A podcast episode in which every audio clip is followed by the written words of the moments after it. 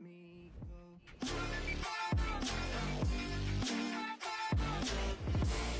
A gente precisa de ajuda, todo mundo precisa de ajuda, né? Às vezes ajuda para fazer uma comida, pegar uma receita, ajuda para carregar o um negócio. Eu, por exemplo, fiz obra lá em casa e tem uma escada que a gente comprou, ela era pesada, e aí o cara falou assim: precisa de ajuda para subir? Eu falei: preciso. Rapaz, eu fui subir a escada.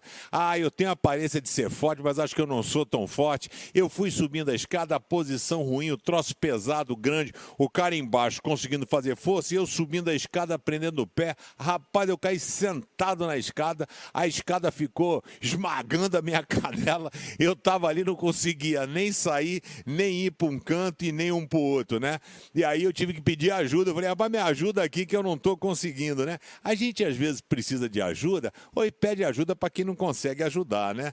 E aí a, a gente aprende em Salmo 17 o seguinte, que Deus ele escuta o nosso pedido de ajuda. Então ele sempre escuta. O problema é que a gente não tem paciência para esperar ele agir. E ele diz assim: ouve oração que faço com sinceridade. Tem gente que faz aquela oração fake, né, velho? Ah, pensa que é entonação de voz, roupa, oh, Deus, faça isso, oh meu Pai, né? E não funciona assim, né? A oração que faço com sinceridade, tu julgarás a meu favor, porque o Senhor sabe o que é direito. Que moral, hein?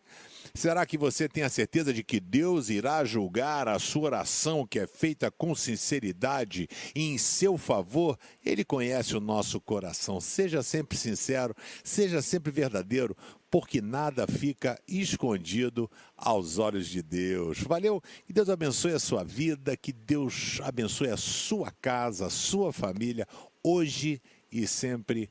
Amém.